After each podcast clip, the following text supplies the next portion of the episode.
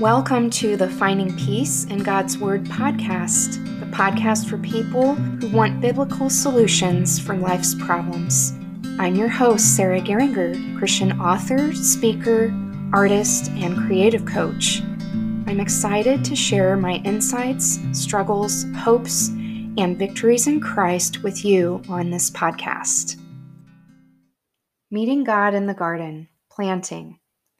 Today I'm sharing an excerpt from the chapter A Time to Plant in my book Newness of Life, based on this scripture A Time to Plant and A Time to Harvest. Ecclesiastes 3 2, New Living Translation. A Time to Plant. In February, I get the itch to shop for seeds, and I choose the slowest growing varieties, like pansies and strawberries to start inside under fluorescent lights. When I started fast growing peas inside in February, they were eight inches tall when the ground was still frozen. If I start watermelon or cucumber seeds inside, I must wait until April because they will languish outside until the late spring sunshine warms the soil. I have to plant the right varieties at the right time because there is a time to plant. The first green sprouts give me hope on cold, dreary winter days. Their newness of life tells me spring is coming. Good winds out, and heaven is waiting. They chase away my winter blues with the promise of new life. We need brushing. The tiny seedlings are so fragile. I check them several times daily to make sure they aren't too dry or too wet. Once they set four leaves, I can remove the plastic cover which serves as a greenhouse. Proper moisture is crucial but almost impossible to maintain. I always lose a few seedlings to rot or drought. That's why I plant more than I need, knowing some seeds will never reach fruition. Reaching out to others is like that.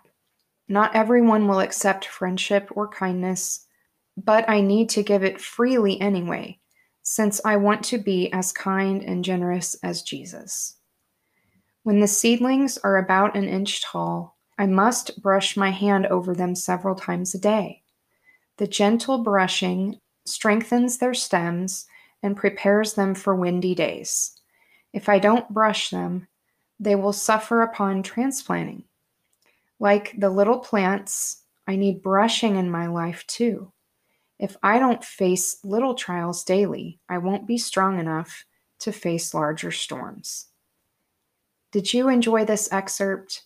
If so, I hope you'll check out my book, Newness of Life, today.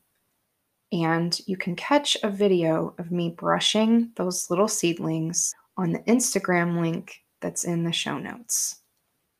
Questions for reflection.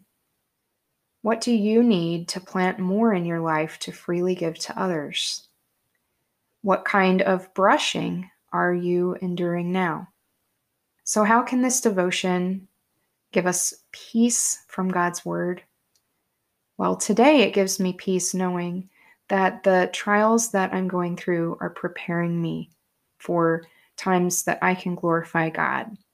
And knowing that I should just share my kindness wherever and whenever God calls me to do it and trust Him to use it for His glory.